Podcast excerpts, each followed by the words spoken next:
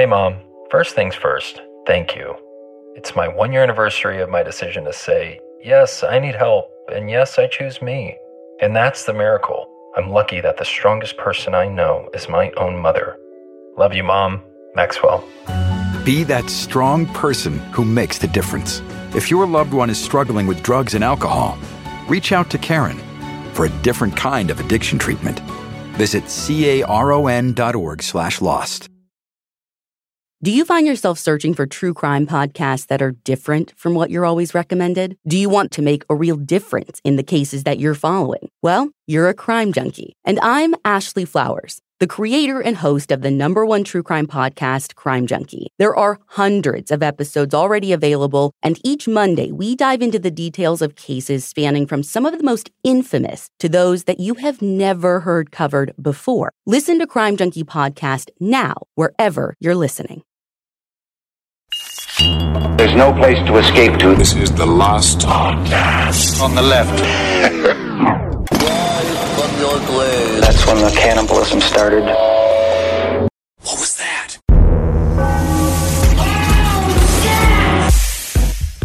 Uh, hey there, buddy. Hey there, friend. I'm proper chuffed to show you my new motorbike. Now take a look at how you like it. This is Yorkshire. That's York. Accent. That's Yorkshire. It's proper chuffed. That's a, that's pretty good. That's a proper chuffed. Check out my motorbike here. Proper chuffed. And I'll tell you what knows nice about having a bit of a motorbike. See, I'll see something super manly I can do with it. I bet you, uh, you think I can't do something super manly I don't know. with I my mean, motorbike? you probably could. I'm becoming Australian. God damn it! I gotta hold this together. I gotta see if I can get this together once before we even begin the episode. Okay, Yorkshire, Yorkshire. Take a look at my motorbike. Take a look at my motorbike. That's the sentence that you want to practice with.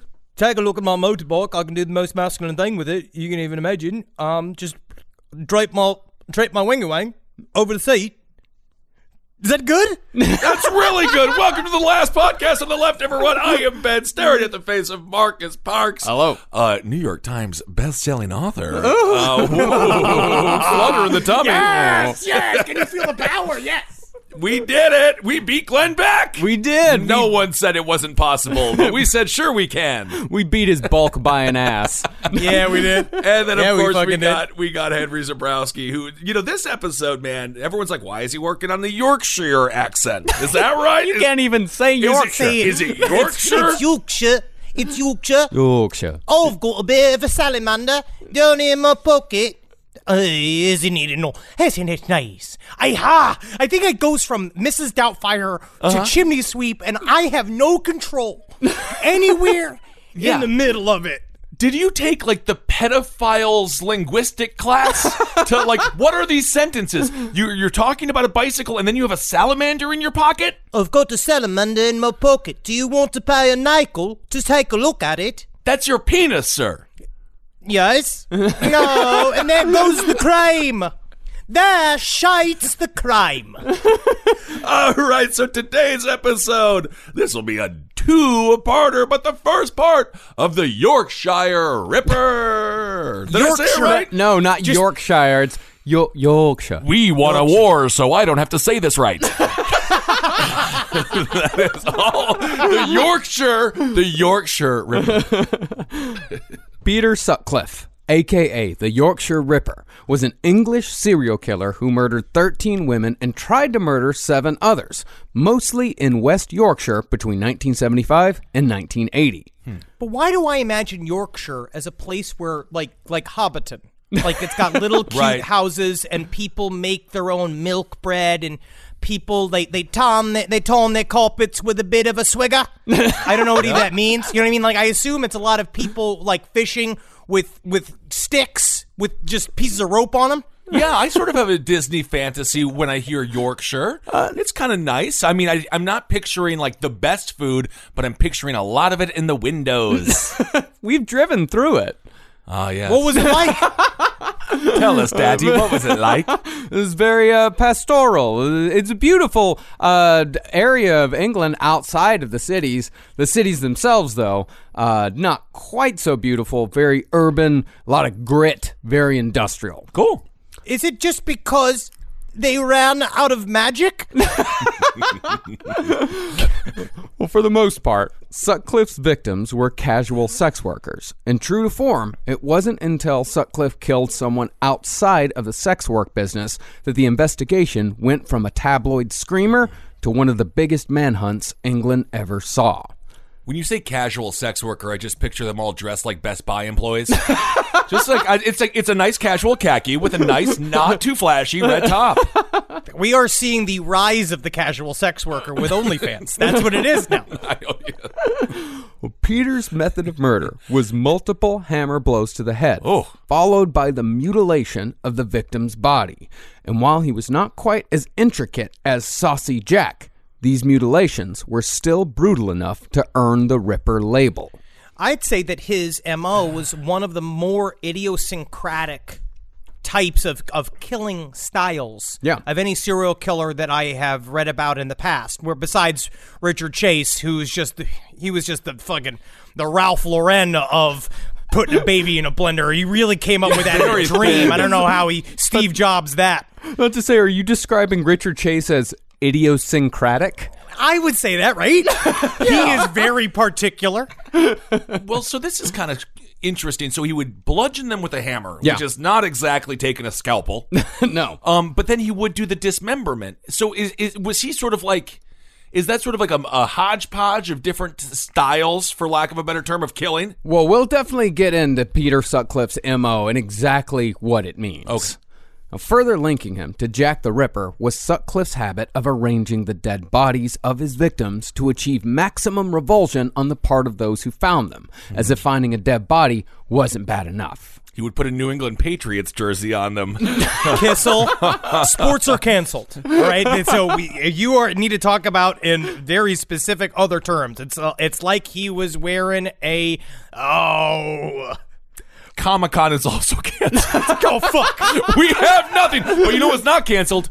Dune, which I am buddy. going to start reading soon. Yeah, it's like wearing a Harkonnen family shroud. ah, of course, a natural reference we all get. But despite the extra time spent with each body, it still took UK police five years to catch Peter Sutcliffe, owing mostly to the fact that the Yorkshire Ripper case is quite possibly the most bungled serial killer investigation of all time. Worse than the hot dog squad. Much worse. The hot Oh, yeah, dog, buddy. the hot dog squad, at least, like they were trying. They did okay. The hot dog squad wasn't as bad as all that. Hot dog squad, of course, being the people who investigated the BTK murder. Yes. murder that was a failure of the people up top. The Yorkshire Ripper case was a failure all the way through. They named Yeah. themselves after ballpark condiments. It truly was from the balls up. They really, it's just in a, in a fun, stiff upper lip way. They cocked this up so hard it might as well have been fucking uh, Meghan Markle. How about that? well, speaking of names, just to give you an idea. yeah, speaking of names. No, seriously, this is this absolutely works. Speaking of names, just to give you an idea of what the investigators thought even of themselves, one of the task forces assigned to stop the murders called themselves the Special Homicide Investigation Team, which in acronym form was known as the Shit Squad. They call themselves the Shit Squad, and um, because you know their their big thing was we ain't coming to work if we ain't got a bucket of beans waiting for us. So they were chock full of beans, but not chock full of police training. Uh, hey, Larry, we got to get out of this bank, man. I think the shit squad is coming. I think they're going to be onto us. We got to get out of here quick. Hey there, Constable Harrison. Stop farting so audibly. I'm sorry, Magistrate Liverpool. I forgot me cock. no, your cock is attached to your foot. No, I'm talking about the coke that goes inside me butt. oh, you mean coke. New York Times best-selling author. Um, technically, all three of us. Amazing. Peter Sutcliffe himself was interviewed no less than nine times over the course of the five year long investigation. But for a number of reasons we'll get into, Sutcliffe was not taken seriously as a suspect until he was caught red handed. Partly, that's because Peter Sutcliffe was nothing special, at least at first glance. As far as the police were concerned, Sutcliffe just really loved paying for sex, but was otherwise just another unhappily married working class Yorkshireman. But we found out he felt the exact opposite about paying for sex. He actually didn't like it at all. Oh. What do you mean? Aw. Well, it's sad when people do things they don't like.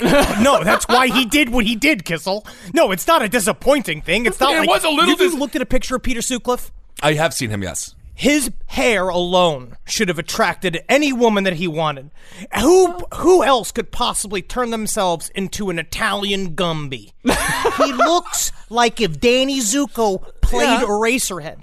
Women should have been flocking to him just to see how crispy the square was on the top of his head. Well, but they I should don't think it's paying about him. that. I don't think it was about that. It was about the experience. He didn't want to feel like he was cheating on his wife. He thought pain was uh, better than having an affair. You're the opposite. You're completely incorrect. Yeah, you're completely incorrect. You are. I don't oh, you- know. It is. Uh, the truth is op- opposite. Opposite. It is opposite. What does that even mean anymore? What does that even mean anymore? Nowadays, I see people are eating pizza from the crust uh, first, which I thought was pretty crazy. That fucking idea started with Pizza Hut, and we've never been the same ever since. You mean to tell me we're gonna break some of the few precious rules we have as a fucking society? So let's continue. I'm sorry. I actually agree. But underneath, Peter Sutcliffe was one of the most calculating, savage murderers in UK history. A pitiful beast who killed 13 women merely because it made him feel better about himself. Or, to put it in Yorkshire terms, he was a reet manky buck. right? You just got us canceled. I don't know where we're canceled, but somewhere we just got canceled. I tell you what, you got to it, right now. It's a hard time to go into the hospital for real for Reet Mankey Burke. But if, if I'm saying if you're showing signs for Reet Mankey Burke right now, call the hotline call one eight hundred fuck toe because it means your t- your toes become horny. Oh, I don't know, man. that explains all the holes in my shoes. Perhaps what's most interesting about Peter Sutcliffe, though, is that his story, from how he chose his victims, to his method of murder, to how he arranged the corpses, suggests that maybe the infamous Jack the Ripper of 1888 was just some guy. There was no conspiracies, there was no fucking Freemasons, no nothing. It could be that Jack the Ripper was just some dude. Just because some Peter guy. Sutcliffe was just some dude. Or would you say that way, the same way as the carrot that that fucking pig with the talking spider was just some pig? Yeah, exactly. It actually had a talking spider for a friend who could write. That's Charlotte's Web. Yeah. Oh yeah. well, Jack the Ripper was, uh, you know, my my contention that he was three some guys. Um, and then what he? It's, the worst thing is that I can't believe that the way that Peter Sutcliffe was eventually was discovered was actually just the the cream of just some guy. Which is a very delicate Asian dish, and I can't believe. Now that's New York Times best-selling writing right there. Honestly, these are evergreen episodes that will live forever, but isolation has ruined us. yes, But before we get into the story, let's acknowledge our sources. Today we have Wicked Beyond Belief by Michael Bilton and Somebody's Husband, Somebody's Son by Gordon Burn. For all the investigation and nasty details, go to Wicked Beyond Belief. But if you're more interested in the story of Peter Sutcliffe himself, and if you really want to go full Yorkshire, your best bet is Somebody's Husband, Somebody's Son. Also, if you really want to go full Yorkshire, you rent a hotel room and you watch a sheep fuck your wife. We fought a war for that. So, without further ado, let's get into the story of Peter Sutcliffe, aka the Yorkshire Ripper. So much cooler than Peter Sutcliffe. You know? It is, Yorkshire- unfortunately. It's one of the one of the better serial killer nicknames in history. Yeah, absolutely. Peter was born to John and Kathleen Sutcliffe on June 2nd, 1946, in Bingley, which, according to Yorkshireman Neil, who helps us out with a lot of research, mm-hmm. Bingley is a town within the city of Bradford. To give you a short sum up of Bradford, in the Industrial Revolution, Bradford was known as the wool capital of the world. Absolutely fascinating. I uh I did not know that. so it's also the capital of the world for itchy thighs. that is a funny joke you've told here at this pub. Uh, did you know that right over there they used to make the wool? Wow.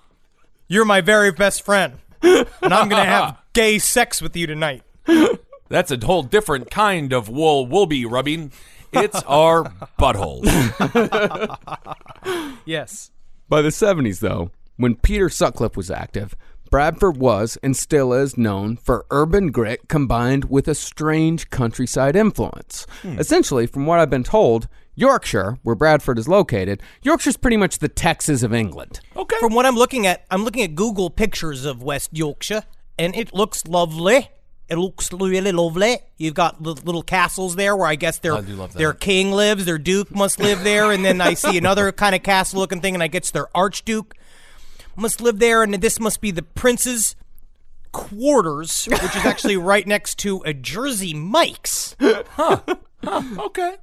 Now, there really isn't a whole lot said about Peter Sutcliffe's mother in either of the books we read, but Peter's siblings describe John Sutcliffe as a terrifying man with a hair trigger temper who doled out beatings when he got drunk. But he was also known for being great at both football and cricket. He was a local actor. He loved ballroom dancing. Oh. And he was a soloist in the Bingley Male Voice Choir, while also having a healthy appetite for pig entrails. He loved pig entrails. Really? that, that's the main thing that they, the first thing that they said about his personality in somebody's husband, somebody's son, where they're like, eats the trotters, he eats the wiggles, he eats the gumpos, he eats the crickenicks, and you're like, what's the crickenicks? And it's like, that's the tip of the bowl. You're like, oh, Really? great, he eats all that. That's great. That's the first thing you hear about somebody, which I get because I'm a trafe person. Yeah. But if it's the first thing you hear is that this is my buddy Dave, he fucking loves organ meat. You're like, cool, cool. Yeah, the the things you eat should never be a personality trait. Oh, no. That's a little He also dangerous. played um, in the Yorkshire Men's Choir. Uh, he also played the he did the the creepy door noises for the Halloween albums each year. He just went,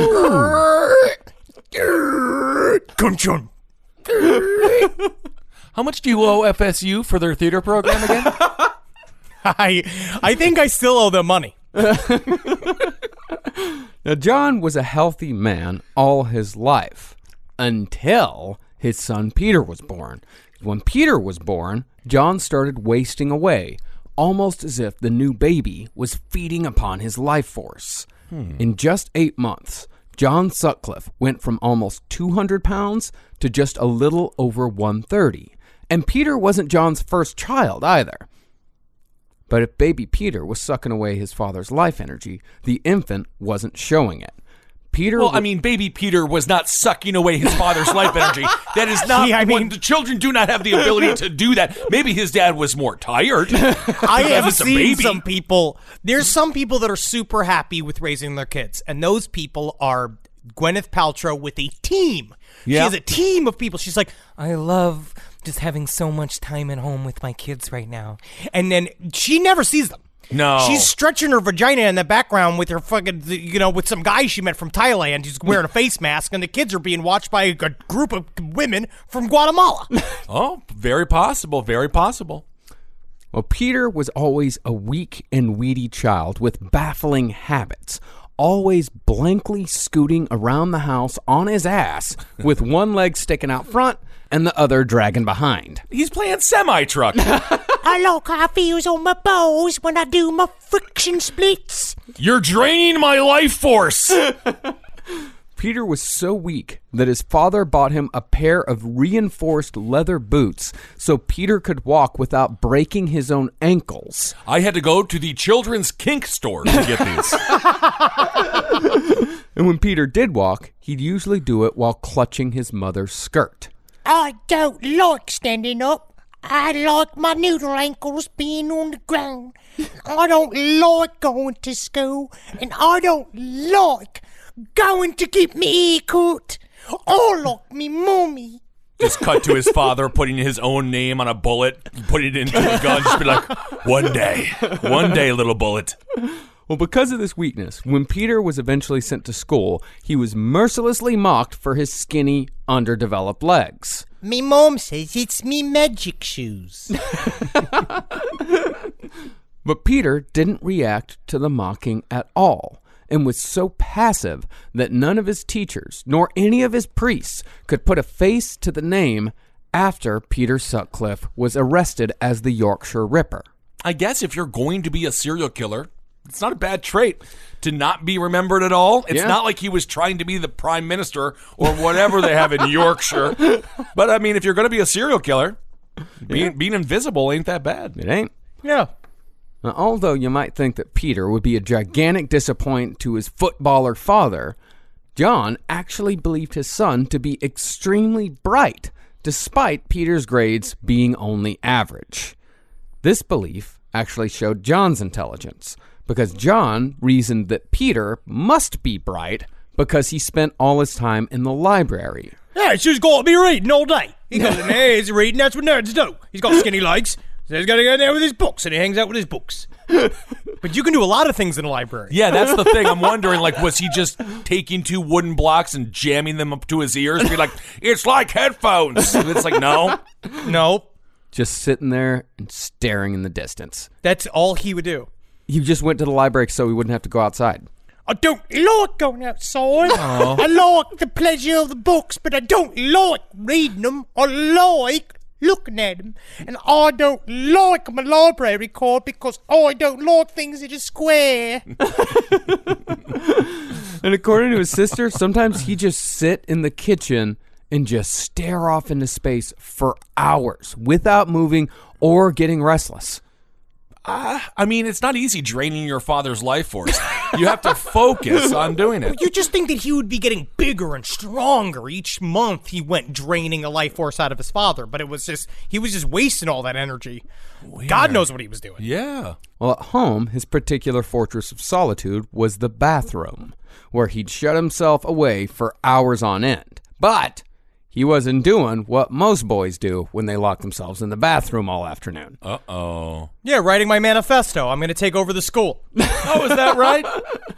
See, his brother Mick got curious as to what Peter was doing in the bathroom day and night. Oh, tell me he put a camera in there. That'll be great. That's a real curious brother. Uh, he'd secretly watch him through the window. Okay, uh, who is crazy here? Who is crazy? All Peter Sutcliffe at this point, all Peter's doing is hanging out in the library to not get bullied and trying to go to the bathroom to avoid his family, and his brother is peeping like it's the movie Porky's. I just I don't want to know. I don't want to know. Jackie lived with me for a year. Can you imagine? Like this, like recently, the You idea of you did do that. You like made that wondering happen. what's even what she's doing in that room alone. You just, you just, you just see pants go around her ankles, and then just pounds of bush hair. You fucking nailed her, man. Fucking got her, dude. I'm sorry, Jackie. I'm just, I just want to, I just want to laugh. I just want to laugh.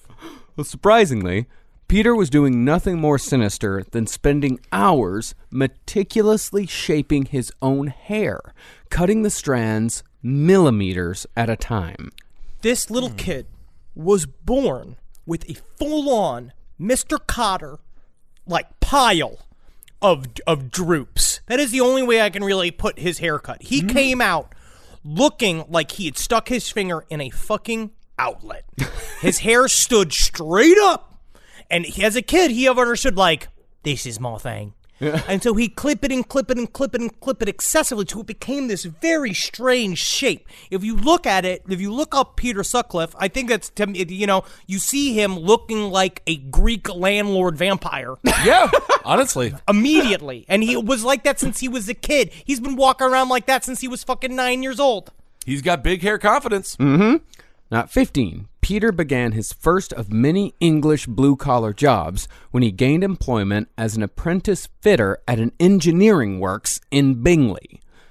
All anyone at the job remembered, mm-hmm. though, was that Peter was just some weird dickhead who usually wore the look of a frightened animal. Wait a second. Is this some kind of pipe? Is that a pipe that you got there? I don't like the shape. I don't like the shape. What is that? Is that a? That's a sh- a shovel. Oh, I don't like it. I don't like the shape of it. and I don't like. I don't like anything. I don't like water either. I'm. Oh, oh. Are you Aw. Ghost? He's like Jason Voorhees. And I am not going to sit here and come to the defense of Peter Sutcliffe. Um, but you're about to. now, what I'm how saying is, all, so far, everyone's like, he wasn't noticeable. What do you want him to? It's a pipe fitting job. Do you want him to show up with a little twirly hat on and just be like, No, hey you guys, want it's him to time to able- make the jokes? It's like, no, do your freaking job. You're gonna find out why he just didn't exactly fit in. Okay, all right. But by 18, Peter began to come out of his shell when he discovered what should have been his first and only penis replacement. Peter What? Uh, what? Peter became obsessed with motorbikes and cars, and he'd hold on to this obsession for the rest of his life. He's one of those guys that somehow, even though he doesn't make any money, he's always got like a cool car, like a quote unquote mm. cool car. He's got Right, like a stepdad car. He's mm-hmm. kind of got like my car, where women don't notice you, but other ugly dudes give you winks and like give you high fives and thumbs up as you drive along the street, as you listen to Howard Stern, just like going 75 miles per hour in a 30. Where he is, he is like that. Where I'm certain that if Def Leppard could have gotten to him, and if I think that maybe he would have found a whole new, a whole new lease on life. Yeah, okay, so he's a cool guy. He's a cool he's a cool stepdad. He's got the Trans Am, hip dude. As he gets older, he reminds me very much of um, Buck and I'm Here to Fuck from Kill Bill. Yeah. Yeah. So in 1964, Peter briefly moved out of the industrial sector and got hired at Bingley Cemetery as a gravedigger. So fast, immediately into a serial killer profession. Yeah, yeah. Now possessing just the slightest bit of confidence, Peter, for the first time, made a strong impression on the people around him, although the impression was almost universally bad. One coworker named Billy Moore recalled that one day early in Peter's tenure at the graveyard, Peter was digging a grave near a wall the cemetery shared with a local grammar school. Hmm, that's a horrifying place for a school. That's how England is. Man, I- Yeah, I, yeah. went to a lot of cemeteries out in England. There's they just plop them down in the middle of fucking any old place. Always remember, kids, you're gonna work until you end up in one of these. Have a good day in school. It would be hard to focus on the studies when you realize it's all for nothing. yes. You're just dead. Now, I think Peter was either replacing one body with another or stacking coffins in the same plot, but it's hard to tell from the transcription of Billy Moore's account because Yorkshire slang is fucking impossible to decipher. Let me just give you an example. Okay. Of, of Yorkshire slang. All right, I'll try to figure it out. Hey, by God, me were bronging about with his chuddy, faffing with some push on, so I says to Sam up and skiff down to the pub for a snake lifter. But he just lets a catty guff and puts wood oh, so I got his cack and fettled the gay in his gaffer. I don't need any decaf. Um, I'm actually good. I'll just take a regular coffee. Uh, no, I have no idea what that was. I. You know what though? If you have about seven Guinnesses, you automatically understand what that is. That's what Kissel and I sounded like in Dublin. That is very true.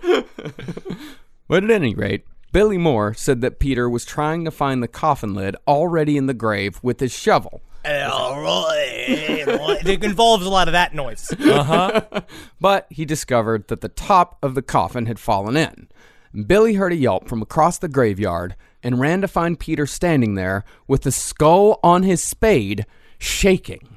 Look at this crazy meatball I found. yeah, It's art when Shakespeare does it in the park, but all of a sudden I'm a grave robber who has like a skull in my hand, not an actor. I think he could have been a thespian. From what Billy said, though, nobody really knew for sure what Peter was ever thinking. They just knew they didn't like him. He said Peter's face almost never dropped a sneer of superiority. He always had this fucking little half smile that infuriated everyone. Yeah, I'll dig graves. I also dig motorbikes. Yeah, you're a pretty cool guy, huh? That's pretty cool. yeah, that's what I say. I'm pretty good guy. Yeah, yeah, yeah. You know they uh used to make a lot of wool around here. No, really. Yeah, Right yep. here. right here. Yep, They made like a lot of wool. a lot of wool. And you know where that comes from? That is. I think I do know where that comes from. Yep, comes from sheep. Sheep. Yeah, Yep. pretty cool guy. Really? All. We're best friends now. Well, Peter was also disliked because of his modesty. See, most gravediggers, they just piss right on the headstones. But the dainty Peter Sutcliffe would always run off to the bushes when he needed to relieve him. Because himself. that's very polite to do. Because why are they pissing on the headstones? They're literally like, there he goes, thinking he's better than us, thinking he's all some kind of king of society. We piss right here where the where the dead are interned. and just he fucking just piss all over these very expensive tombstones. And just all over the bodies, just laughing at each other, man. So you gotta he was yourself weird. laugh. Okay, I'm starting to think that maybe the problem is the society that's here that he's around. He wasn't desecrating the tombstones, so they're like, he's a little strange. what are you talking about? I will say they didn't go on to kill 13 prostitutes. Only he ah, did. Yeah, yeah, that- that's true. That's true. That's a good point. But the only person who was friendly with Peter was old Eddie Bishop. But that ended after Peter whacked him on the head with a mallet as Eddie was boarding up a coffin. And it's funny, that same sort of thing also happened with John Wayne Gacy. One day, he John Wayne Gacy uh, was with one of his employees in uh, his garage and just hit him in the fucking head with a hammer. So this was super impulsive. Very impulsive. He just And then he laughed it off like it was a joke. He did this like bit where he was like, "Eh, "What if I hit you on the head there with one of these?" And then he's just like, "Oh, Peter, stop it! It's it's him hammer now. Right. Stop it there." And he says like, "Whap!" And then he just hit him a little too hard. Yeah. for it to be a joke. Yeah. I, I feel you. All right. Yeah. And then he had this fucking awful laugh. and the problem is that I can't go into Israel Keys territory, but he definitely had like one of those like full on, and he loved he loved to laugh. He loved to laugh. He did, huh? Yeah. They said it was high pitched and he would only laugh through his nose. Like Ain't that a laugh? Ain't that a laugh? Oh my goodness! It's like the Nasonex man. Yeah. But this wasn't Peter's only job in the death industry.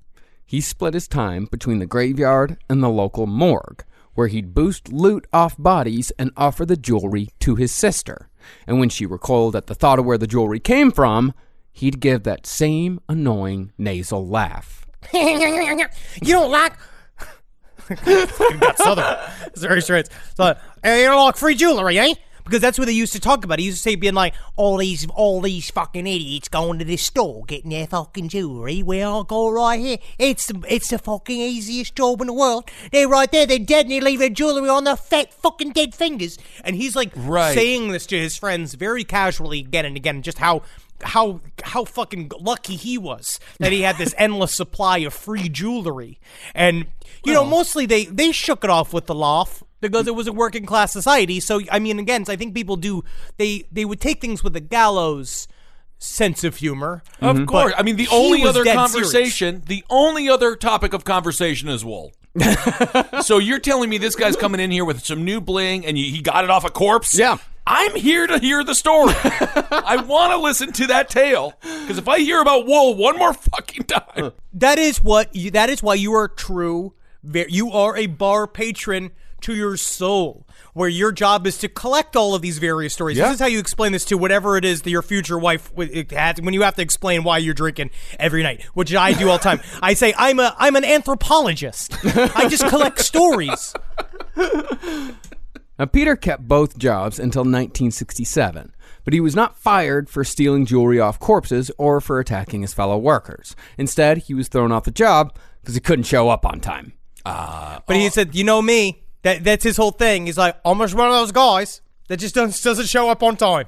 And he acted like that was like normal. Like that was like a thing that, that some people just are. And in Los Angeles, you see it a lot, but I don't see it a lot in working class England. in his defense, it was corpses that he dealt with.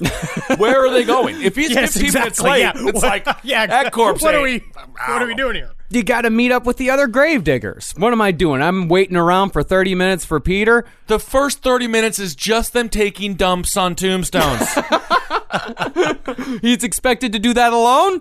I don't. exactly. Honestly, You I don't. That's a whole nother subculture I don't need to know about. If you're sh- a shitting in graves is a two man job because you have to have a lookout for these fucking narcs You're going to uh, explain that somebody's putting a couple of dookies in the fishbowl. I think it's a three man job because you do need someone to be like, That was a good plop.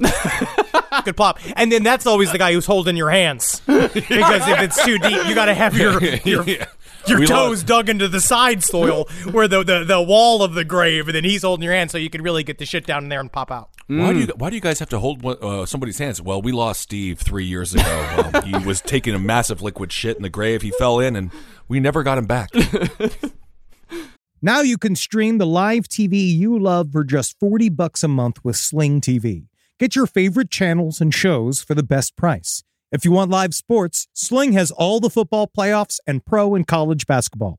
Stay up to date with breaking news from around the world with MSNBC, CNN, and Fox News. Sling also has reality, TV, popular entertainment, kid shows, and more. Sling costs almost half as much as other live TV providers, so you can watch more and pay less. Sling is easy. Sign up in minutes, stream at home or on the go on up to three devices, and record up to 50 hours with included DVR space. Get flexible channel lineups that put you in control. Pause, change, or cancel your service at any time. You'll never get locked into a long term contract. Check out sling.com for special offers. Sling, the live TV you love for a price you'll love. Do you ever meet someone who seems kind of off? Whether it's a creepy neighbor or random phone number that keeps calling you, Truthfinder has you covered. You can search for people by name, address, phone number, email, and more. Truthfinder can be especially helpful for running confidential background checks on anyone you're planning to meet from online dating apps. Go to truthfinder.com slash podcasts for a special offer. That's truthfinder.com slash podcasts to access your special offer today. Last podcast on the left is sponsored by Squarespace. Squarespace is the all in one website platform for entrepreneurs to stand out and succeed online. Thanks, Squarespace. With Squarespace, it's easy to create a beautiful website, all on your own terms. Don't let anybody tell you what to do. This ain't your mama's website platform. It is, actually. It's actually be very easy for your mother to learn. You don't want to miss Fluid Engine. It's a next generation website design system from Squarespace with reimagined drag and drop technology for desktop or mobile. I thought it was just the name of what my blood pressure medication turned me into. Um, I'm peeing. Now, my goals for the year are I have two warehouses filled with horse picks. Now, I know a lot of people, uh, obviously, this bit has been done, but the Zendaya Centaur picks are not going anywhere. And uh, I've been trying to get the Judge Reinhold sitting on the Clydesdale line out. Uh, I need these moved, okay, because I have to move into the storage unit. Let's just say there are problems at home. So I need Squarespace to shoot this through the roof for me this year. And that's why I'm going to go full tilt. And not only are you going to get the Judge Reinhold sitting on the Clydesdale entire series, clothes and non clothes, what we also are going to offer, you, and I mean this, we're trying to get into giraffe rides. I brought this up the other day. We got to start riding other animals but horses. Take pictures of the horses. Photoshop the horses into other celebrities, but stop riding them. Save a horse, ride a giraffe with Squarespace. Go head to squarespace.com for a free trial. And when you're ready to launch, go to squarespace.com slash left to save 10% off your first purchase of a website or domain. Squarespace.com. Now, since this was 1967 in the UK, free love was definitely on the table for someone who was even moderately good looking. I don't know why that's so disgusting. The idea of UK free love just does not like. It, I don't think of Haight and Ashbury. I don't think of like roses or They were- petals in your hair. They were hip, man. You've seen Austin Powers. Come on. Yeah, yeah. Some of their their teeth look like parallelograms, and some of them smelled like old sacks of beans. But they had the same spirit, and we came from them. So yeah, that's true. Yeah. And by 1960s British standards, like Peter Sutcliffe was moderately good looking. Yeah, he's fine. that's a, one of the one of his the people that he injured. Uh, one of his attempted victims said a thing about Peter Sutcliffe, where it's like he's got them big rooms come here eyes. He's handsome and he knows it. And then you look at him and you're like, really? Yeah. Well, it's because also I remember the one story that he had is that he had a leather jacket that he wouldn't take off. yeah. that no matter what the temperature was, he had this leather jacket, which everyone said made him look like a, like they're like he's a rather he's a regular old Bobby Driscoll. You're like I don't I don't know that reference. You're like oh well then I, I here's another one. He's a regular old Rupert Donovan. I don't understand. Well, Peter was good friends with a guy named Keith Sugden. Okay. And Peter practically lived at the apartment shared by Keith and his girlfriend. One day, though, Keith said a girl who lived in the building threw herself across their breakfast table, naked, and offered herself as Peter's breakfast. 1967 UK free love, right there. That is disgusting. well, Full Oh, English. What do you mean? What's he supposed to? Yeah, the full English. what do you do? I know that at, at cheesy ass strip businessman strip clubs they'll do the sushi. Mm-hmm. But what are you gonna do? Fucking beans and toast on the bitch's nipples? what are you going to do? What are you eating? European food off of a woman on a table is so disgusting It's sounding. an offer for sex, Ben. It's I didn't sex. mean Oh, she didn't want. It was not. I am thinking because I'm thinking like, where are the beans gonna go? I am actually thinking about food. Oh, she wants to have sex with him. she wanted it. No breakfast, as in like offer herself as Her like vagina Her is the vagina toast. is yes, yeah, no. Yeah, you fucking moron! Is this, you've been a But far about- you've but, been a but far isn't away he still from human hungry? touch. Isn't he still hungry for breakfast? I, Well, that's I the problem. suppose she's not fucking like putting the tomato in her fucking asshole. That's like- what I'm I mean, thinking she because she put herself on the table. That's where food goes. No, no, no. It was it was sex. It was sex. But Peter, It ain't gonna make you not hungry. but Peter, instead of taking her up on the offer or even just politely declining, he said nothing and only stared at the girl with disgust and something that looked a hell of a lot like hatred. Because her butt cheeks is in the beans. You would you are you have become the prude.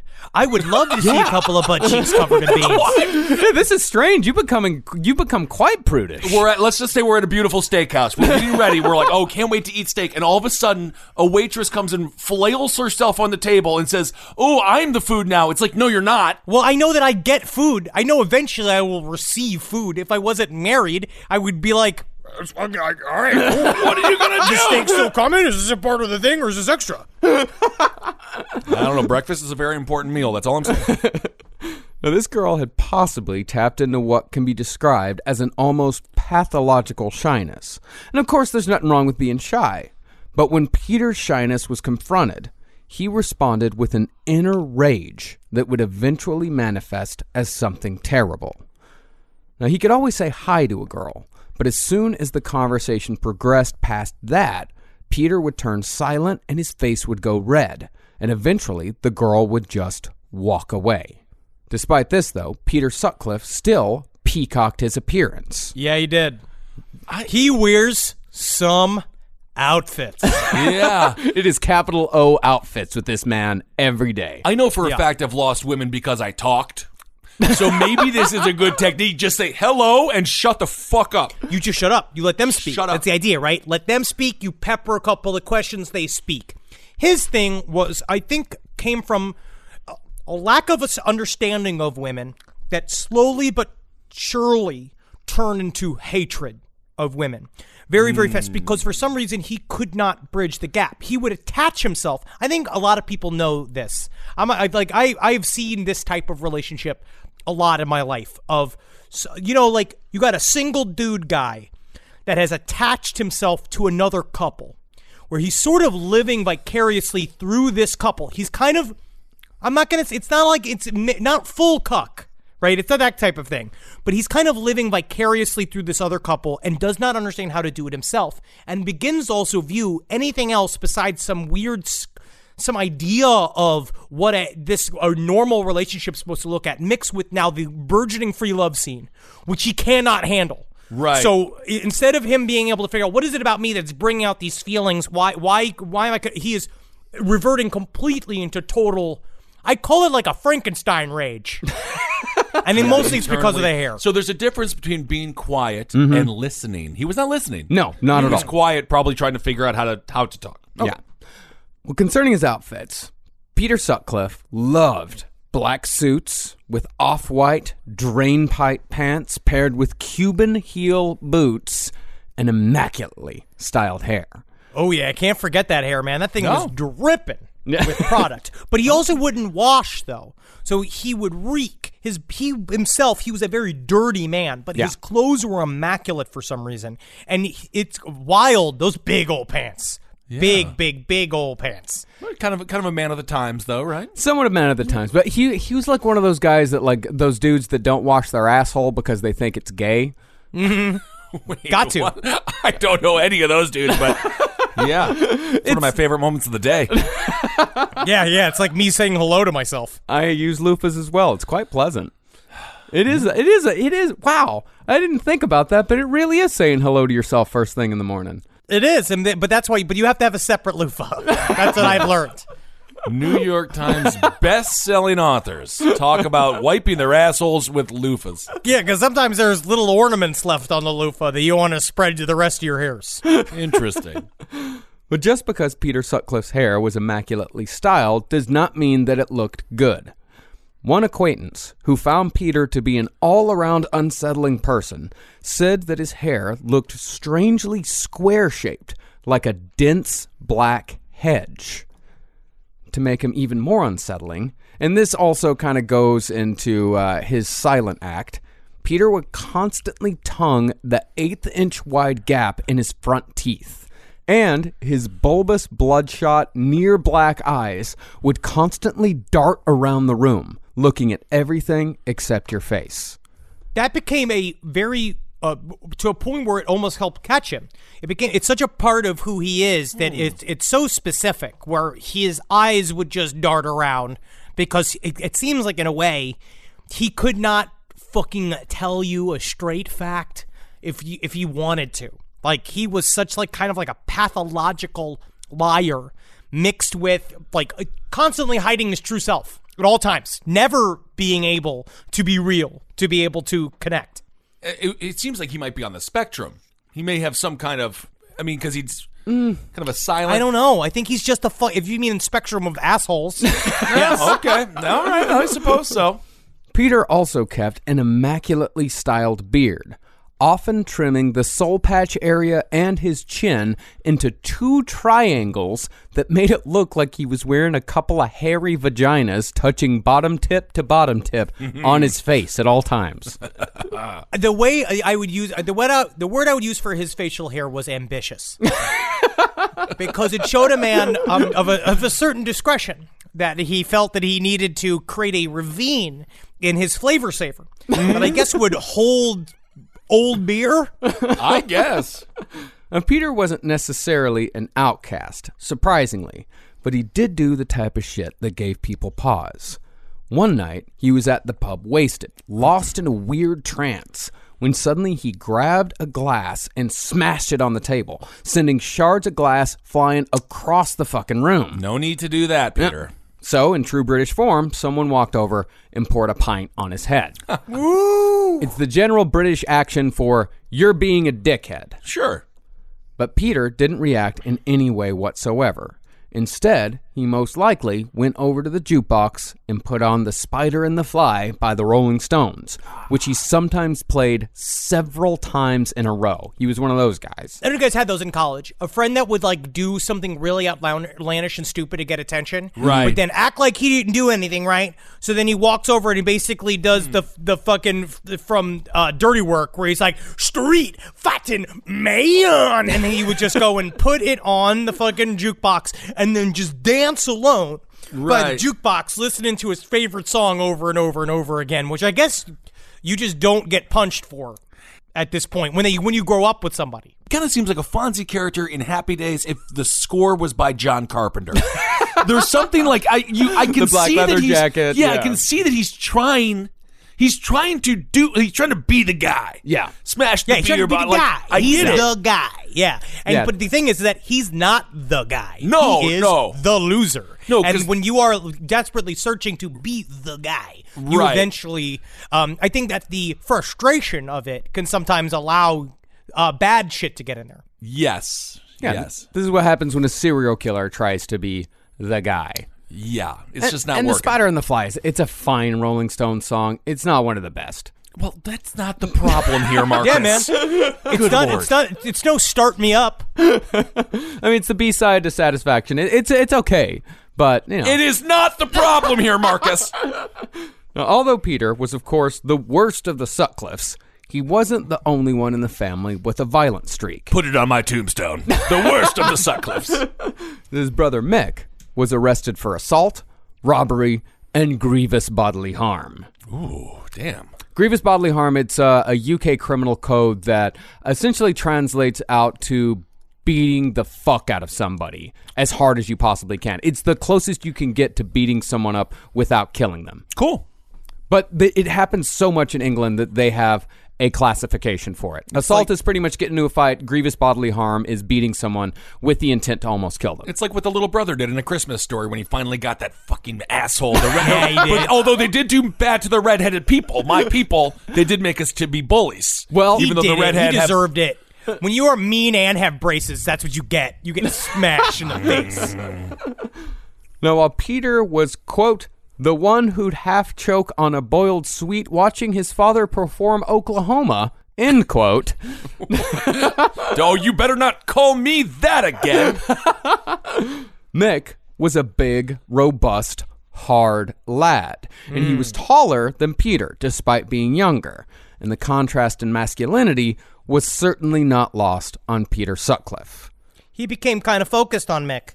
Mick became his hmm. the view of what this fucking the super uber heterosexual man is. Okay. So I think in a way, kind of like what Richard Ramirez had, he had a family member that he kind of formulated of the, a picture of masculinity. The And, uncle, like, This is what Yeah. this is how you're supposed to be. You're supposed to take no shit. You know, always like slap people in the face and and you know like be the guy. right, right. And not all serial killers are all about masculinity, but Peter Sutcliffe was definitely about masculinity. Okay. But it was Peter's sister Anne who had what might have been more of an influence on Peter Sutcliffe as a killer, although that influence was undoubtedly indirect. See, in 1966, Anne married a man named Trevor Stuckey and moved to a town called Morecambe. Ah, yes, Morecambe. Uh, we have some of the best goop. We have. You know, I uh, tell you what, I'm really sad we moved to Morecambe from Lescombe. Yeah, yeah. I'm drowning in it. I am drowning. New in it. New York Times. Yeah, Best-selling. best-selling, best-selling authors there. Morecambe. You get it if you think about semen. What was important about this concerning Peter was that Morecambe was the home of a low rent Madame Tussauds style wax museum called Louis Tussauds Waxworks. So she named him after his fucking little person cousin, Little Louis. He likes wax too. Uh, this doesn't seem to be made of wax. Is this a uh, is this a cum Brad Pitt? You know what they say? More come, mo, mo come, mo problems. Oh yeah. Yeah, and Louis Tussauds was known until its closing in 2014 Oh. as the world's worst waxwork. I would lo- honestly. I kind of wish I could have gone. I wish I could have Yes. gone too. Who did he have? Like, what were the celebs of the time? I mean, that's the thing is that they did have. I mean, up until 2014, I, you can check out online the w- way it looked. Like all of the, like they had Prince Harry, they had all of the big British celebrities. I remember they had Bill, Billy. They, that was like their big one. Was they got the new Billy Connolly in? Okay, all right. They had some stars. Uh, But as Gordon Burn put it, all the heads were much too large for the bodies, making them look as if they had an unpleasant stunting disease. They really do. I'm looking at these right now. Gordon Ramsay looks like he's on crystal fucking meth. This is the scariest wax museum I have ever seen. They, oh my god, they made Adolf Hitler black. Straight up, he's like tan. No, that's the thing. They made Prince William ugly, and they made Mr. Bean handsome. I, I'm not saying they're wrong. However, back in the 60s, the owner soon found that what got the public in the door was not Joseph Stalin in a lady's coat or Princess Margaret in a shitty wig, both of which were exhibits at the fucking wax museum. I would have loved to take edibles and walk around this wax museum. Love it. Dude, tonight take some edibles. Wait, take some edibles. Wait until they kick in, and then look up Louis Tussauds I'm gonna do a virtual You're tour. gonna love this. You're really gonna love this. Some of these are very interesting. Because I guess the Guardian did a whole thing on the World's Wax Museum and pictures. They, oh my god. Well, what they found was what got the public in the door was blood and guts. Cool. Louis Tussauds had a chamber of horrors displaying Britain's most famous murderers in chicken wire cages. Killers like Dr. Crippen, hanged for dismembering his wife, or Reginald Christie, the Halifax necrophile. Yeah, he fucking puts a bookmark in a corpse, and I mean his fucking dick. That's crazy. But even though there were plenty of graphic scenes like Murder in the Bath, Jack the Ripper, and my favorite Wax Museum horror piece, The Blood Hook, that's classic when it comes to wax museums. What's the blood hook? What is the blood hook? The blood hook is either a woman or a man, can be either one. I've seen both. Uh, just with a hook through their torso, and they're hanging from the Ah, ceiling sure. on a big fucking hook. Uh, yeah, most Chamber of Horrors and wax museums uh, have them. I've seen good ones. I've seen bad ones. That's why you had those hooks for the fucking wedding pictures, which I haven't even seen, Marcus. I haven't seen the wedding pictures yet. I'm sending out the wedding pictures next week. Fuck yeah. All right. Now I've said it. Now I got to do it. Now you Yeah, have you do. It's not like you don't have a little bit more time anyway. I have. It's the same amount. I have the exact same amount of time as I did before. Okay. What attracted Peter Sutcliffe the most to Louis Tussauds was the Museum of Anatomy. Hmm. Over the years, Sutcliffe would return to the two small, dusty rooms tucked into the back of Louis Tussauds again and again, where the proprietors displayed an exhibition of Victorian waxworks meant to educate the lower classes on the dangers of brazen iniquity. I mean, I don't think the lower classes need uh, any sort of training on STDs. They're the ones who have them in Yorkshire at the time. Well, at the time, because British, every everywhere you go is this fucking school in British, and everything has to be some kind of proper set of etiquette and everything, all these fucking rules. So they created their validation of being like it's educating them. That's why we can do all of these depictions of tits and vaginas and guts and all that kind of stuff. When real life, they were just giving the people exactly what they wanted. Right, right, right. Well, These waxworks, similar to what can now be found at the House of Wax Bar inside uh, Brooklyn Alamo, uh, the Awesome Brooklyn Alamo ass. Draft House. Yes. it's a lot like that. A little shocking, not gonna lie. When you walk in there, you're like, I'm surprised. Like, I'll have the chicken fingers, and then you look up and you're like, there's a fetus coming out of that woman's fake vagina. Isn't that It only makes me hungrier. Very bizarre. Well, in the first room at Louis Tussauds, the different stages of pregnancy were shown through a series of nine headless, legless female torsos. Got to heads and the legs. Fucking honestly, are so distracting. From uh, uh, I like just the torso. They really were just what. This is just. It's made to fuck up the human brain. Kind of is, yeah. Yeah. But what truly drew Peter Sutcliffe's attention was the second room. In there, Peter found dozens of models of sexual organs in various stages of venereal disease, pus ridden vaginas, and penises in gray clouds of pubic hair appearing as so much of yesterday's half eaten sausage. Do not. I can see you getting erect as you write that sentence. But I tell you what, Don't you know, bake I- those up. You bake those into a fine cake, right? You have a pus-ridden vagina. Uh-huh. That pus, though, a nice coconut cream. You've got the vagina made with a nice, mm, like some kind of oh, what are those? Uh, you know, it's like a velvet cake, a red velvet cake. Ooh. Well, now that is that is very tasty. Yeah, that's good. Diseased scrotums were shown in cross section, and one particularly graphic display showed the hand of a doctor reaching into an oozing vagina hmm. to grab a fetus covered in green scabs and running sores. And then they had a thought bubble on the doctor, and it said, "Another day, another dollar." another day, another dollar. I actually, it was very interesting. What an interesting, because in the name of, I'll never forget the name of that display, the birth of Barron Trump. it was so nice. I love that. Beautiful, beautiful. It's like the birth of Jesus Christ Himself. Well, speaking of Jesus, at the center of the display was a bust of a woman inspired by pictures of the Virgin Mary suckling the baby Jesus. But in this case, the bust nipples were discolored and encrusted with scabs, and the breast was covered in burning sores and hives.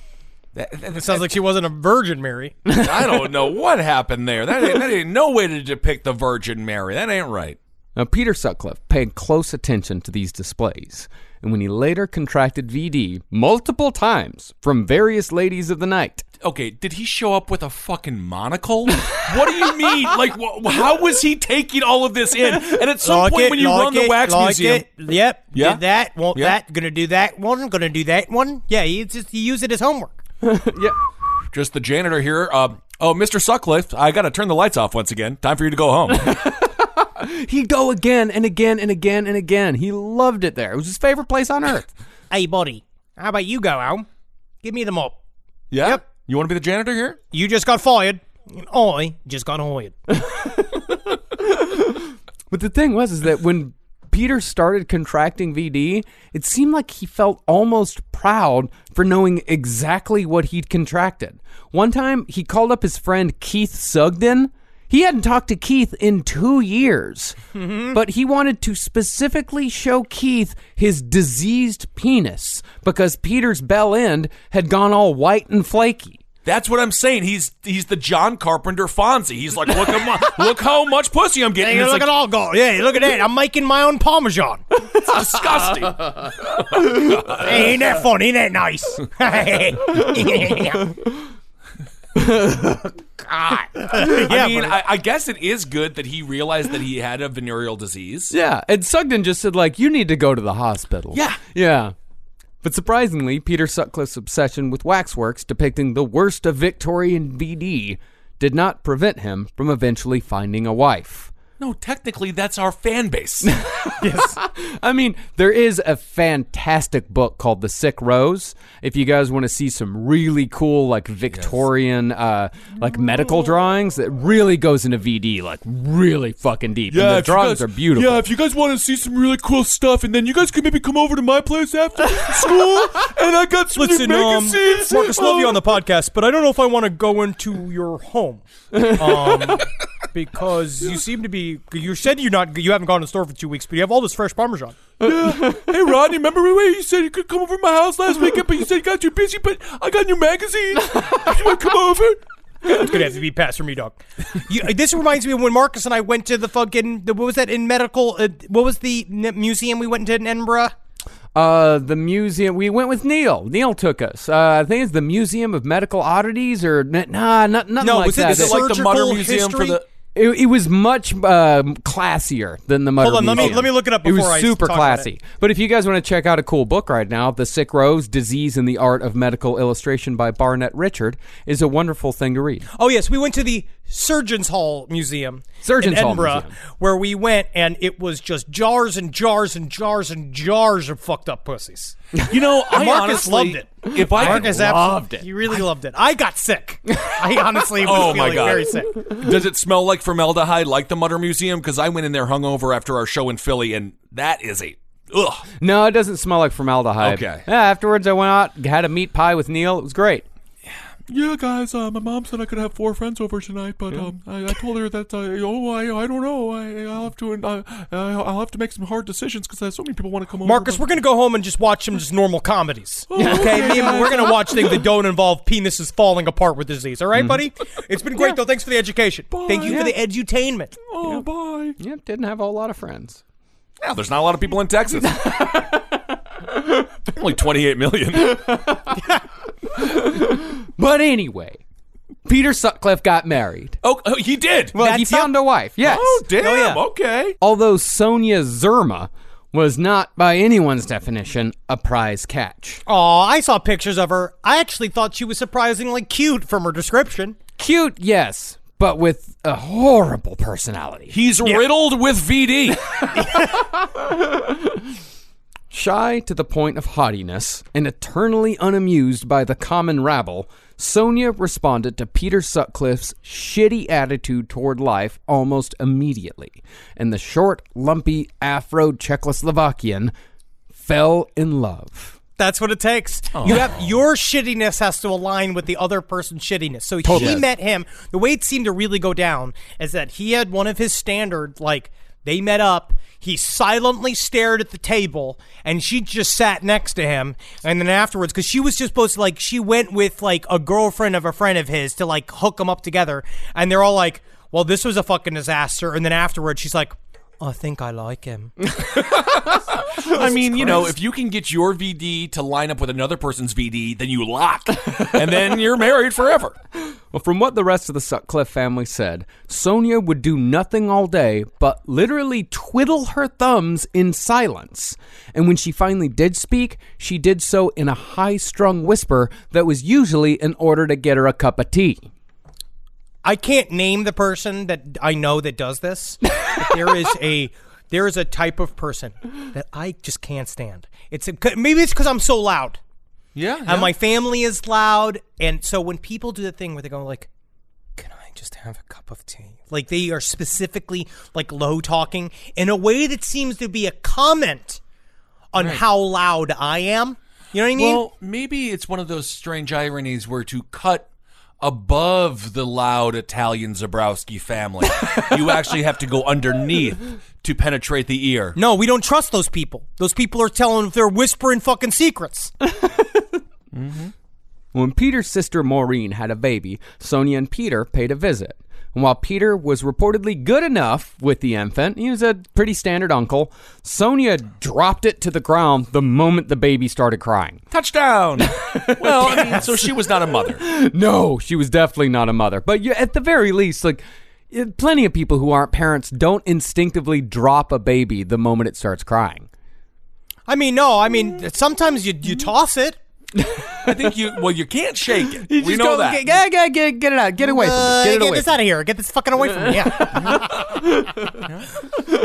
And from what Mick Sutcliffe said, Sonia, quote, looked like a fucking horse. but that seems to be a brother thing. That seems to be a brother because the brother because Mick used to fucking just pick at Peter. Yeah, I don't pick like this him, Mick pick at him, guy. So at him. far, he's just got a quiet girlfriend. He's a quiet guy who has a strange fascination with VD, including his own. But for the most part, it's just it seems like these are. It seems like this is the match for him. Well, it's going to blossom, and I think that's very similar. We talk. Well, I, I get a lot of Brudos vibes from Mm, yeah. uh, from Sutcliffe. So the wife, the in his arrangement, creating the veneer of a normal family man will allow the other side of him to develop further. I like see. uh, in a strange way. There's something about creating this kind of an umbrella of of quote unquote like look I'm normal I got a wife I do all my shit I would never be able to do all these other things. Uh, and his his brother was looking to destroy whatever it is that he had because he didn't want him to feel good about a single thing that happened to him. And also Peter Sutcliffe then antagonistically chose Sonia because everybody was so down on her and talking about how she was gross and mean and stuck up and bad and they didn't like hanging out with her and he's just like well now I double like her because right. he is an antagonistic personality as well So just a very immature version of of love, and just like an immature version of like what what he thought reality should be. Oh yeah, and the she world. and she didn't even really seem to like him that much. But Sonia No. also never really liked anyone except her sister. Because when Peter told a story, you know, the, the way he told it, he was one of those guys that like he can't stop laughing at his own jokes. Like he cracks himself up so much that he just laugh. never stops laughing. He would turn a five minute story into a twenty minute ordeal. listen hey hey all right, I gotta get one for you oh, all right listen Yeah, yeah. it's too good it's too Well, what- good buddy Yeah, what Yo, is you, it? you trying to get a bit wait you gotta hear this before you go and get a bit Yeah. all right buddy listen all right. We'll just get on with it. I can't. I'm thinking about how you're going to be when I say this thing. No, I know, You're going to be all over it. Is All there? what happened when Cinderella finally got to the ball? Uh-huh. Hey, Listen here, you're going to love Yeah. it. What happened when Cinderella, you remember? yeah, she went to the ball and she saw. She the went to the prince. ball and she Yeah, finally got to the did, ball, yeah. right? Yeah, but, what happened when Cinderella finally got to the ball? well, she saw the prince, but then it turned to be Hey, midnight. no, listen. you didn't love it. She gagged. Oh, I, oh, I see the ball. I That would take twenty minutes. worth it. Actually, pretty good punchline overall. Pretty good punchline overall. Better than the wool conversation we were having earlier. But the only thing that would make him stop was a scold and a glare from Sonia. She hated it. It's love. I guess. That's the, yeah, it's the yin and yang, baby. Then it was discovered in 1972 that Sonia was also schizophrenic, in addition to being a wildly unpleasant person. Hmm. But this shit kind of came out of nowhere. Yeah. like I, they kind of had this kind of wishy-washy thing, and she was me- she was very paranoid and distrustful of people to begin with. But then her something c- clicked inside of her, which I guess it does emerge quite a bit in your mid twenties. Yeah. Mm-hmm. She started bursting into violent fits of rage, convinced that she was the second coming of Christ, complete with stigmata. Really? Yeah. Huh. When Peter would visit her in the hospital, she thought he was an airplane and would screech shrill demands for, quote, a bigger teddy bear. Wait, she thought he was an airplane? Totally fucking lost her mind. Went off, went way off the deep end. But end. is that even normal? She thought he was a fucking airplane. How? uh, What did he walk in with? Did he make an airplane noise when he walked in? He didn't help because when he saw her at the hospital, he'd go, "Time to open up the hangar," and then coming in. You know, It's ridiculous. But strangely, Peter stuck by Sonia every step of the way, showing extraordinary patience and care. Although this was probably, as Henry said, him laying the groundwork for a quote unquote normal life. Okay. But even though it seems like Sonia was not the type of woman who could hook two men at once, she still stepped out on Peter in 1969. I go and I found myself a bus to fuck. that is just another man. That year, Mick saw Sonia riding around in a sports car with a mysterious Italian man. and of course, Mick mercilessly made fun of his brother for it. he's a chef. His name is Boyardee. and he oh. is one. He is a brilliant man, and his mustache tickles me downstairs. Wow. I feel like if I was going to be a fake name, I would Ricardo Marlboro. That's, what I actually a would- cool yeah. fake name. That's actually pretty good. I like that. Yeah, it's kind of cool. What about a Ju- what about like Ricardo Marlboro Jr.? I like that. You come from a long family. I don't fucking like my dad. I don't like my dad. Aren't you a junior Thomas? Henry Thomas Jr.? I am Henry Thomas Zebrowski Jr. Yes. Well, since Sonia was having her own affair, Peter decided to respond in kind. Although, as we know, he did not have the social skills necessary to just go pick up a woman in the bar. Mm, uh oh, I see where this is going. Yep. Instead, Sutcliffe decided to visit the girls soliciting on Lumb and Manningham Lanes, which was the popular spot in Bradford when it came to a paid sexual encounter. Now, if you want to go down and find one of the largest sex workers in all of Yorkshire, you're going to want to check out Lumb. yeah, it's a street that sounds like Come it's on got down cancer. to Lumb. There's only one, one woman left, and it's me. They call me the Lumb Woman. I love and I'm Lumb Woman. 500 pounds, please. Four pounds, 400 pounds a tug. And suck. That's great. I love all the ladies at Lumb. They've got great breasts, butts, and phlegm. Unfortunately, though, this visit would have dire consequences. And this showed if shit was just legal, if sex work was legal, I think that this is the way to go about it. I don't know how you could navigate this within your own relationship parameters, but it's actually better if, you know, I mean, this is bad to say this, but it's, if you're going to step outside, it'd be better to have it with a professional. So all of a sudden, that person doesn't have a bunch of evidence that you're cheating on them and it's just going to destroy your whole life. Did you feel the psychic vice grip on your testicles as you were saying that sentence from your wife? I'm happily married. Uh-huh. You Happily, better say it five times in the mirror, otherwise it's I'm not happily, ma- I'm incredibly happily married, and my balls are empty thanks to my beautiful wife. all right, we don't need to know about all that. One night, Peter drove to Manningham Lane and picked up a woman after confirming what business she was about. Oh, so you're not in the shrimp sales, huh? I thought this might have been a shrimp uh, exchange. Never mind. But, as Peter said, he couldn't do it after realizing, quote, what a coarse and vulgar person she was. All right. So he also has. Is this the beginning of seeing them as lesser and seeing them as like? Oh, yeah. Like okay. Oh, so yes. he's going down that. He's going kind of Gary Ridgway.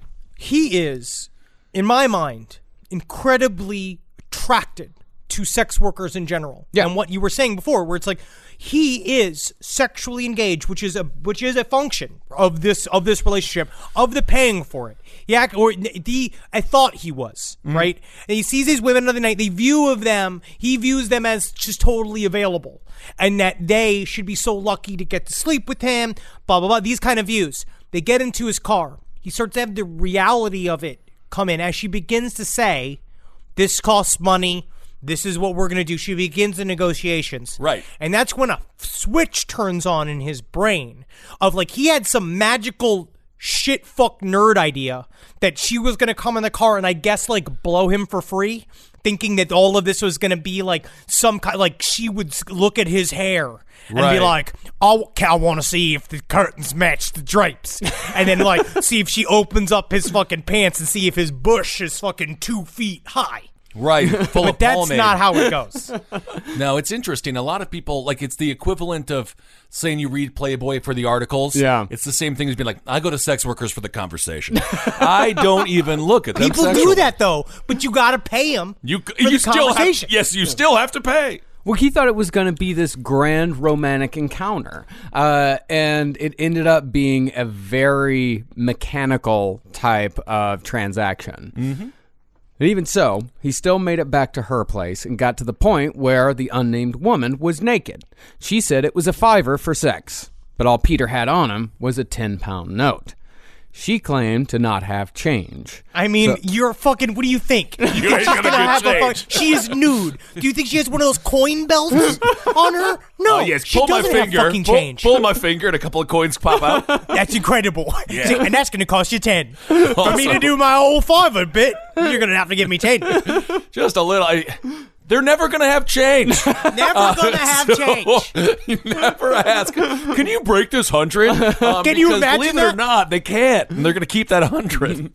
So she got dressed and went to the garage across the street while Peter waited in his car. But suddenly, two men appeared from the garage and started banging on Peter's roof, telling him to fuck off. The scam was in. So Peter sped away, humiliated and outraged, more because he wasn't able to get back at Sonia for her dalliance with the Italian man than for losing the fiver to a wily lady of the night. So he just went back like harumph, like oh Yeah. oh my goodness. Well, and then also, you know, fully blue balled in all experiences, and he doesn't understand because he's a fucking shithead. Right. That that yes, this yeah, he got scammed, but also, you know, he didn't do it right. Yeah, yeah, yeah. Adding to this humiliation was the fact that Peter had left his new industrial job early that night to have this experience. And because of his negligence, several of his coworkers almost died because Peter wasn't there to do his job. Hmm. It, it was like a why. It was a big old fuck up. Yeah. and so he did everything bad. He's not a bright human being. He was a very, you know, you know, Yeah. what we've said. Of course. Then, a few days later, Peter saw the woman who'd stiffed him, and so he asked for his money back. I mean, I think the problem was she di- she didn't stiff him. New York Times best-selling authors. Instead That's of, about pegging. Yeah, yeah, you got it. You got it. instead of giving him the money back, she started telling everyone on the street about how the boy wanted a refund, and the whole goddamn neighborhood had a good laugh at Peter's expense. Because it's ridiculous. It's stupid. I mean, but it's humiliation on top of humiliation on top of humiliation, and at every point, it is his fault. It's but not a- he's blaming everybody else for it. it's not a Kinkos. She didn't print the paper wrong. It- it's a sex worker. You're not going to get a refund. She tried to fuck you. She would have still fucked you despite your head, despite what your fucking dick smells like. She would have still had sex with you, but he didn't want to deal with it because it came down it came down to these kind of Robert Hansen esque Oh, yeah, little butt baby freakouts where because these are not that big of humiliations either. Because you fucked up on your own job and then you fucked up uh, dealing with a sex worker and so you are entirely at fault. But of course he Elliot Rogers it. So It's everything just- is everybody else. I can see I can see myself at the bar with the buddy as he walks in, be like, "I demand a refund," and we'll just be like, Hey, Teresa, that guy's trying to get some money off you, huh? You you fuck him up yeah, last night. Yeah, I fucked him up. Of course I did. Like, that guy is one of the dumbest people I've ever seen in my life. Like, oh, I'd be weird to meet someone who's like, oh, you want a refund? Then no, don't worry about it. Let me just shit all that cum out, scrape it up. There you go. And it's like, thank you, and oh, thank you very much for giving me my babies back. And then his fucking cock would eat up the semen like it was a dog eating a bunch of farmers. Farmer's dog. Mm. Oh, I love incredible, Mm, uh, well made artisanal meals for your dog. it's food so good your children will want to eat it because you're not taking care of them. Well, Peter did what men of his ilk often do. He turned the humiliation and anger he felt toward one woman into hatred for all women who did sex work. Hmm. Although his first violent act towards a woman would be focused on the perpetrator of his first humiliation. Not too long after the incident on the street, Peter was parked in his car with his friend Trevor Birdsall, eating fish and chips after a night out at the pub. Hmm. Just smell that car. Just hammering fish and chips in 1968 or something. What is this, the 70s? This is 70. This is 69. From what Trevor said, Peter was eating when suddenly his demeanor changed and he slipped out of the car. Ten minutes later, Peter returned out of breath and told Birdsall to drive away as fast as he could. And once they were away, Peter said he saw the woman who'd scammed him, so he followed her and hit her in the head with a piece of brick stuffed into a sock. So Peter Sutcliffe actually talked about this move quite often because he Hmm. would he had his like at this point he'd built a little bit of a group of boys that kind of sort of put up with and listened and sort of laughed at his stories because Mhm, he used mhm. to tell them all the time. I fuck them all the time. I fuck these girls all the time, and they never make me pay, which was never true. Like, he- Right. uh, he, never did that once. But and then he also brought up several times, like, you don't ever need, you ever need a quick old whacking up. You go in there and you fucking put it up and you, you take your fucking you get a sock and you put it in your pocket and you can put up a rock and put it in things. So he was obsessed with this little weapon. Yeah. Okay, so he was a bit of a man about town in in his own weird world. In his own weird, weird world, yes. Now, the woman was rattled, but relatively unscathed, considering what Peter would work his way up to. Mm. And she'd written down the registration on Birdsall's car as the two men had driven away. Eventually, the assault was traced to Peter, and the cops gave him a stern talking to. Oh, a stern! oh, oh my God, Stern speaking with. That's very embarrassing. Because think about how embarrassing a stern talking to a police officer is versus all of Yorkshire going, all you just imagining them all laughing at you again and again and again. Yeah. But nothing more happened. They just gave him a stern talking to. Don't do it again. He beat a woman with a brick and a sock. Yeah. And it's a Stern talking to? That's a stern talking to. Okay, Yep. maybe a little bit more heightened than that. It's because we're seeing the very beginnings of how they view the sex worker and how they view the serious of the how serious those crimes are towards them. yes, absolutely. Later that year, Peter had another run in with the police when he was found crouching in the garden in the middle of the night, clutching a hammer. And of course, he was charged with the very interesting crime of just not gardening. It's not that I'm not gardening, but I'm thinking about flowers. Does that work? I can't. I turn into Forrest Gump for no reason. yeah, time for another Stern talking to. uh, I'm going to get Detective Ventura over here to speak to you with his butt. Oh, New York Times best-selling authors. Well, three years after that, it's thought that Peter Sutcliffe may have attempted his first murder, although Peter himself never fessed up to it. So we have a three years after the first assault of the sex worker. Yeah. that's a pretty long. He was just stewing.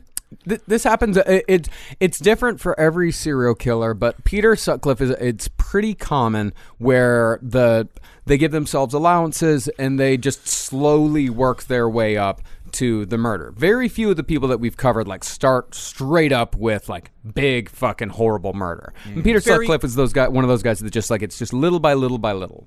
Well, Ed Kemper, where you slow you're you're visualizing what you're going to do again and again and again. You sit and you think about it. Each time you do it, you start maybe fleshing out your own fantasy more and more. Maybe you start going talking more to the girls on the street because they said that he had a reputation. They knew him, so he was mm. around already. So he would come and he would chat up everybody and get into the world. And he started kind of feeling like, and maybe he had a little bit of good feelings, a little bit, where they started kind of like talking with him. But he all in the back of his head, he knew each one of them was going to not give him change, and he did not like it. So he slowly it would flesh out, and then all it takes is the one step forward to physicalize the fantasy. Well, in 1972, a 19 year old typist in Westgate said she was followed after she left the pub one night. Once she was in a secluded area, a stranger grabbed her from behind, punched her in the back of the head, and pushed her into a wall.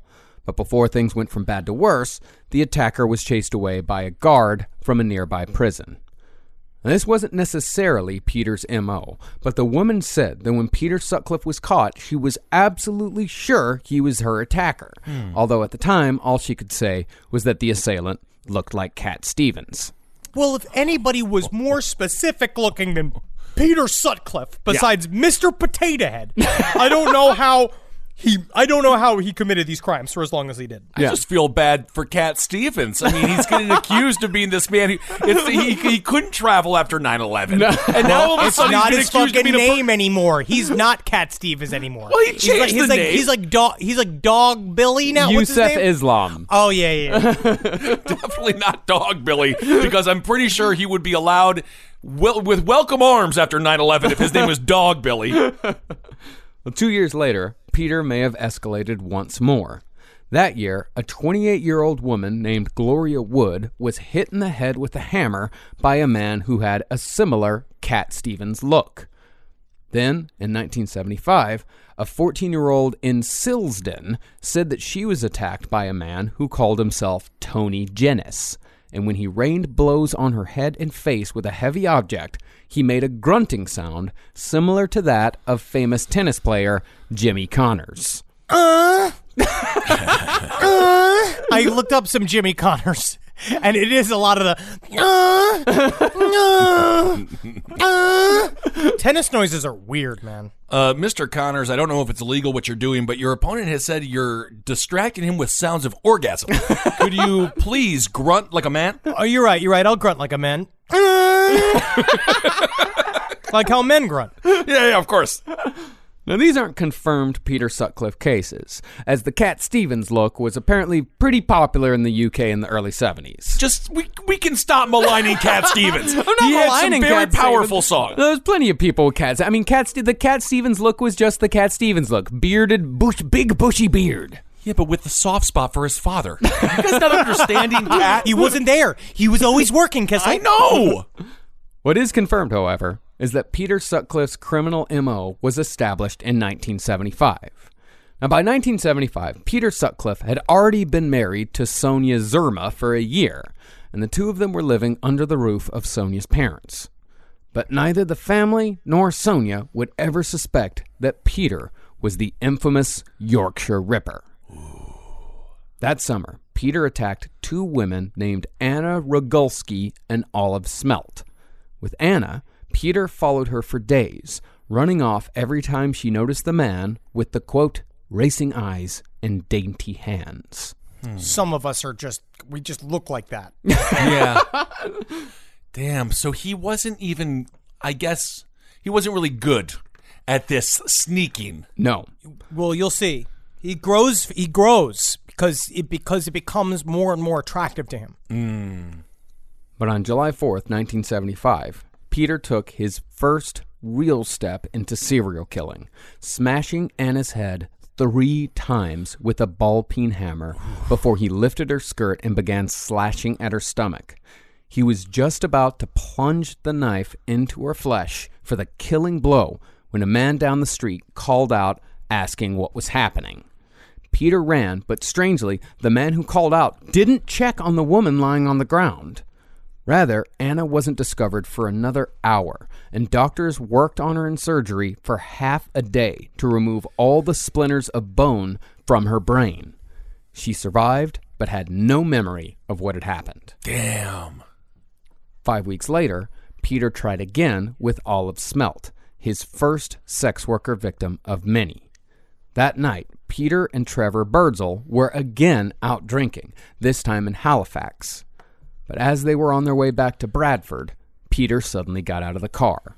This seems to be one of his first triggering mechanisms where I think that, in my mind, I mean, this is totally fiction, but I imagine Peter and Trevor are hanging out, and Sutcliffe is running his mouth as always, and he is talking himself up about all the how he loves to fuck every single thing that he does you know like how the women love him and how no one will respect him because he go basically this is his he's acting like the guy and then th- that night he i th- think in a weird way it almost starts us of a way to like show off for his friends Yeah. Right. Well, Peter had spotted a woman turning down an alleyway, so he slipped out of the car, somehow carrying a hammer and a hacksaw without Birdsall seeing it. And he, These friends seem a little bit like blinders on. yeah, dude. Come on. And so Sutcliffe followed Olive Smelt into the darkness. And after mumbling some pleasantries about the weather, Sutcliffe struck her twice in the back of the head with the hammer before dragging the hacksaw blade across the small of her back. Olive's life was only saved by approaching headlights, and when Peter got back to the car, he said nothing to Trevor. And Birdsall saw the news of the attack the next day. He knew that Peter Sutcliffe had done it. Oh, he did know. He knew, but he said Oh, he noth- knew. He said nothing. He said out of loyalty to his friend. I mean, this is where the loyalty. I love my. I love my boys. I love my boys. But this is where the loyalty, I think, would stop for me. I know that I mean, you, can still have, talk like, to him in prison, but you got to put him behind yeah, bars. I'll hang out, man. I'll, I'll support during the trial and being like, I should have stopped you, huh? Like, I would do some of that, but I also would be like, you'd be like, I think you stepped too far. Uh, my you whole thing go. is that if you call, like, one of you murder somebody, you know the protocol. I just need an explanation that I can apply to my own brain. Sure, right? sure. So that Well, I can um, help you hide a body if I have to. I'd She help said you hide she a body. said that Dune was for fat nerds, and um, I, I said no, no. My Where's the body? Yeah, Let me see her. no, I'm not gonna. No, that is not excusable. It has to be something like, "That was my corn that she ate." Oh, so he is like getting validation not just from the cops who give him a stern talking to, Yep. but from his friends who are like, "Oh, this is again another reminder of how sex workers have been demeaned through time, mm-hmm. and why we need to have it up and in the daylight. Legalize it. Absolutely. Legalize it." But because Birdsall said nothing, Peter Sutcliffe was successful in murder for the first of 13 times on October 29th, 1975. That night, Peter picked up Wilma McCann in the city of Leeds as she staggered home from a night of drinking. She got in his car and asked if he wanted some business, and he replied that he did. So they drove to a field and parked. They talked for a minute, but her tone suddenly changed, pretty much saying, Let's get on with it. Yeah, if we're doing this, let's do this. Yeah. Now, Peter said when he couldn't get aroused immediately, McCann called him useless and said she didn't have all fucking day, which of course brought Peter's rage to the forefront. You got one job. We're, we're utility. The, the penis is Yeah. a utility tool. If you I thought you were horny enough to fuck me, and you just saw me on the side of the street. So, like, I got to get back to my rags. And the, Whatever. this is the UK, so she's got to go and make her. She got to knit rags, and she's got to go and, and buff the floor of a castle. There's so many jobs for a, a, a nighttime person. Then Uh, Peter suggested that maybe they'd have better luck trying it out on the grass. So McCann exasperatedly complied and got out of the car. While her back was turned, Peter grabbed his hammer from his back seat. By the time he got to the spot McCann had chosen, she'd already started undoing her pants, saying, Let's get this over with. Peter said, Don't worry, I will, and struck her hard in the head with the hammer twice. She fell flat on her back and made a loud, horrible gurgling noise, and her arm began to move up and down voluntarily from the blow to the head. So Sutcliffe walked back to the car, grabbed a knife, and stabbed her over and over again in a blind panic, making certain that Wilma McCann would never tell a soul what he'd done. now we know that he is have process and product killers. He is a process killer. Mm-hmm. So his what he would do is this one. I think you could see that he panicked and stabbed her and stabbed her and stabbed her. Mm. But obviously he was getting something out of it as well. And they said that they probably, you can imagine, the sexual act was him stabbing her and stabbing her, and he probably they they said most times he would then masturbate over the corpse. Oh, he did to- that stuff. to get it mm. out. That's how he would ah. finally finish it, right? That's how. It, but the end. But then it would be like out of his system, right? Then he'd be gone, and that's and that's the difference. Four months later, in January, Peter Sutcliffe came across Emily Jackson. Jackson was also in sex work, and Sutcliffe claimed that it was the smell of her cheap perfume that made him decide to commit murder that night. She's not wearing the good stuff for a John. She's yeah, at but work. she's not gonna waste the good stuff on your fucking ass. And you are, you know. Of course, like I, I hate these types of dudes because you could have just had sex. Yeah. Sutcliffe picked her up at about 7 p.m., parked behind some derelict industrial buildings in the city center, and pretended his car was broken down. He asked her if she could help him pop the hood. And as she looked at the engine with a cigarette lighter, Sutcliffe struck her twice in the back of the head with his hammer. He then dragged the body into a trash filled yard and stabbed Jackson 52 times Oh, with a. Phillips head screwdriver Oh. before picking up a piece of wood, which he thrust between her legs as a strange and pathetic gesture of disgust for Jackson's lifestyle. Now this is where he hones in and discovers what he really likes. He likes the multiple very because what do you know when somebody's been stabbed more than once? This is a rage crime. This is somebody Right. who's doing this again and again because this takes some fucking it takes some energy. Yeah, and a frickin' it's exactly the same.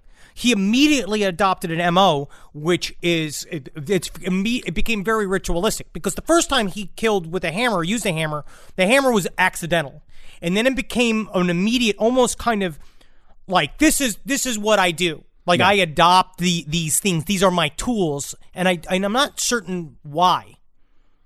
I really don't know why he chose the. Ha- I think he just chose the hammer in particular. Uh, It's a. It is definitely an instrument of rage. It works. It like is, like when guess. when you are hitting someone in the head with a hammer, like that. That is a like that takes a lot of rage to fucking and I guess that. it also kind of hides in plain sight. People have hammers in their car. Yeah. It's just a hammer. That's true. It's not a big fucking butcher's knife. It's not Yeah. a gun. And he already works in like he works in vaguely kind of a like you know there's hammers around. Yeah, what I he's feel doing. like every guy until 1994 just had a hammer because your father would just buy you a toolkit, and for some reason you had to keep it in your car, and it never, I never, you never opened it ever. Yeah, I only have a hammer because because for a while Adult Swim was giving Christmas gifts in the shapes of tools, and I literally have an Adult Swim hammer that has just become my hammer. Which I, had tried to use, and I, it's a, it's more of a prop. I use my Adult Swim hammer all the time. It's not exactly great. it's but- a great hammer. All it's a good hammer. It's a good. It's a useful hammer. Sure, sure. Well, after the murder, Sutcliffe returned to his in law's house without a drop of blood on his clothes, filled with a sense of satisfaction and justification for what he believed he'd accomplished. Hmm. Now, Sonia spent Wednesday and Saturday nights working at a nursing home with her mother, and they never returned until the next morning, which gave Peter ample time to prowl the streets of Bradford two nights a week looking for another victim. Mm. and she'd come home and see him sleeping till 4 p.m. and she's like, he works so hard, thinking that he was been working all night and that's why he's tired. Right. His next was Marcella Claxton, attacked just a few months after Emily Jackson, but Claxton survived. The problem was that Claxton had an IQ around 50, mm, and the police did not believe her when she reported the crime. Mm. But still, her survival spooked Peter enough where he didn't try again until the following year. In February of 1977, he picked up Irene Richardson and drove her to almost the same spot where he'd killed Wilma McCann. And strangely, Gordon Burn, the author of Somebody's Husband, Somebody's Son, made sure to point out that this spot was only a short distance from the home of infamous pedophile Jimmy Savile. Yeah, and he's just out there watching, jerking off, having a great time. Say his house is Christmas themed, 24 hours a day, 365 a week. So that was probably also very creepy. That was probably creepy for Peter Sutcliffe. Honestly, that is disgusting. Jimmy Savile. Would we ever cover him? Maybe. It's nasty. my goal is to cover him, but it's going to be a couple of juicy ones. It's nasty. It's difficult. Yeah. But in any case, once they arrived at their destination, Irene got out of the car to urinate. As she was crouched, Uh, Sut- you're going to want to use that tombstone over there. I have seen so many people take peas on that tombstone. As she was crouched, Sutcliffe took his hammer and struck her so severely that, according to forensics, Sutcliffe had to lever out the tool to get clear of the bone. Oh. He then slashed her throat, leaving a gaping wound, and tore a seven inch gash on the left side of the abdomen, causing the intestines to spill out on the ground. Rolling her over, Sutcliffe then arranged the corpse. He stuffed her pants and tights into her knee high boots and draped them across the back of her thighs, and covered the spilled intestines with leaves and twigs before driving away, leaving the corpse to be found the next morning by what else but a jogger. I thought you were going to say Jimmy Savile. no. So he's getting like kind of Titus with it. He's like trying to make art. Is that is, is that what he's doing here? He what he's trying to do it's it's kind of, it's the same thing as Jack the Ripper where he's arranging the body to to freak out whoever finds it. Right. Whoever he wants cuz he wants to traumatize someone again and then traumatize them again when like the cops have to come in. Right. With the first cuts, the ravaging of the corpse comes from that's him getting off. To in my mind, it is an instinctual fucking like stab, stab, stab, full on total destruction of the corpse. Pause. You just shoot. You come. Right, you, you, all the things thing happen. The fucking that that sort of flurry of activity clears, and then it's like, all right, now it's time for something completely different to take Right. something from Monty Python. Well, it was with this murder that the press finally began to get involved, printing sensationalistic headlines like Jack the Ripper murder horror and Ripper hunted in call girl murders. So he got everything that he wanted. Why is it that the media? This is why we do a good job here, not to pat ourselves on the back, but like we should call this guy like like the the leaky turd killer. I don't know what to call him, but just like don't call him something that makes him seem like fucking Jack the Ripper's you know crazy demonic son. Mm-hmm. They got to sell news. They got to sell them papes because Yeah. if not, those newsboys could turn into fucking dog food for the king's Rottweilers. Yeah, that's probably true. And it was also with this murder that the police began their complete and total bungling of the entire investigation from beginning to end. See, when it comes to a murder investigation, it's important to keep an open mind, especially when it comes to serial murders. But the police in this situation seemed hell bent on narrowing their field of vision as much as possible from the very beginning. I suppose, I mean, I know the instinct is to find the perpetrator as soon as possible, and the more you narrow it, it things down, the faster you're going to find them, but they completely fucked it up. Mm, I thought you I thought you were gonna say when it comes to the cops keeping an open mind, they were fine with transgender bathrooms, but apparently that's not the case. Here. Back in the day. Yeah. And when they began looking for a motive for the murders of Wilma McCann, Emily Jackson, and Irene Richardson, they chose hatred of prostitutes as the number one factor. Okay. Now, this was the right call. Yeah. But they used the information in all the wrong ways. Ah. In thinking about it so narrowly, they only looked at previous attacks where the victim survived involving sex workers. And if you'll remember, none of Peter Sutcliffe's surviving victims who had seen his face were in sex work, hmm. which meant that the cops completely overlooked the Cat Stevens character who'd showed up again and again in previous local attacks. They could have seen a pattern, but they didn't. They also, I'm going to say straight up, weaponized their ignorance with certain like witness testimony, like Marcella Claxton.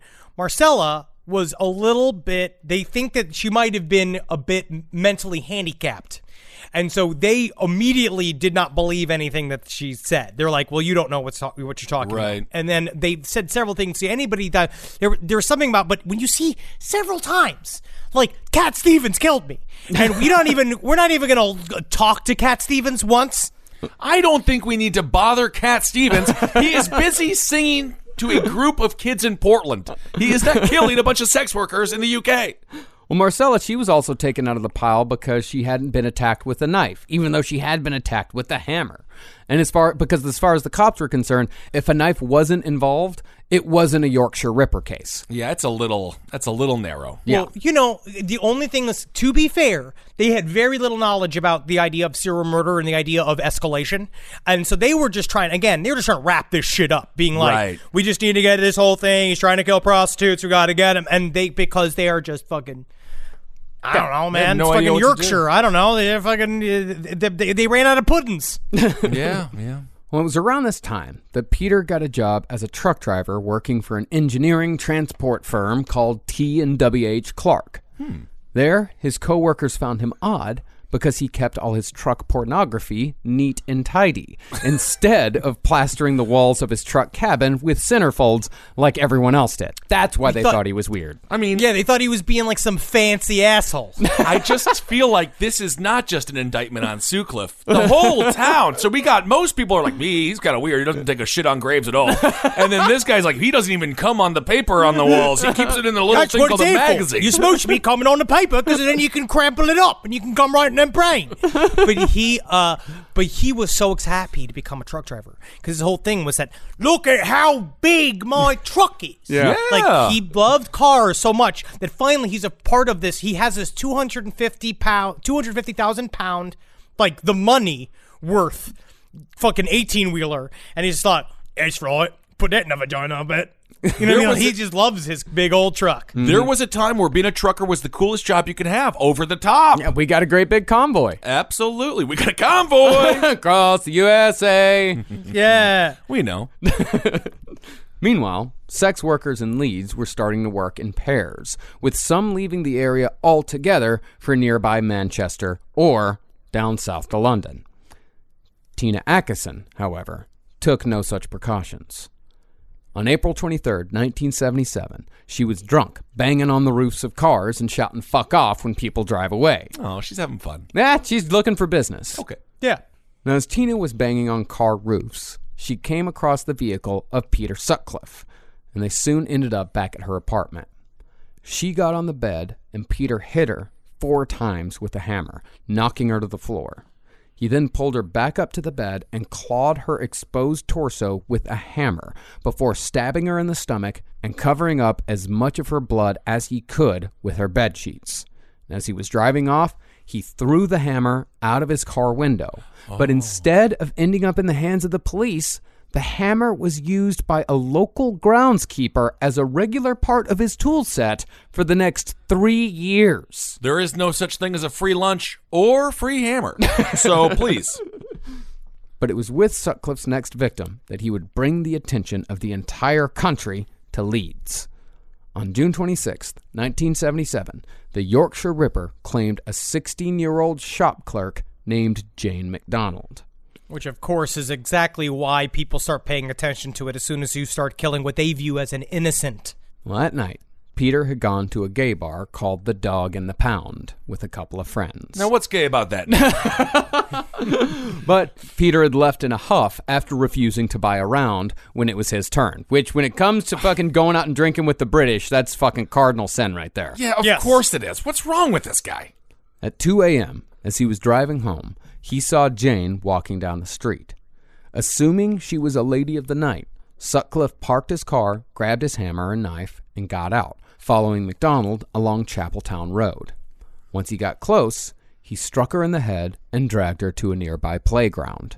Once they were off the road, he hit her two more times, then pulled up her shirt and stabbed her in the chest and back, stabbing one wound in particular as many as 20 times over and over again. This is with the knife or the screwdriver? Is Knife. this- He's moved on to a Ugh, knife. Good lord. And then what he would do is the the weirdest the, the thing that was highly specific to him, where he would he would make a stab wound and then stick the knife back into the same wound and stab in multiple different directions inside of one wound, making oh. it bigger and bigger. And it's nothing could be more of an of straight up mimicking of the sexual act mm. than that. Like it's the psychology is so on top of it, which showed how not in touch he was to his own feelings.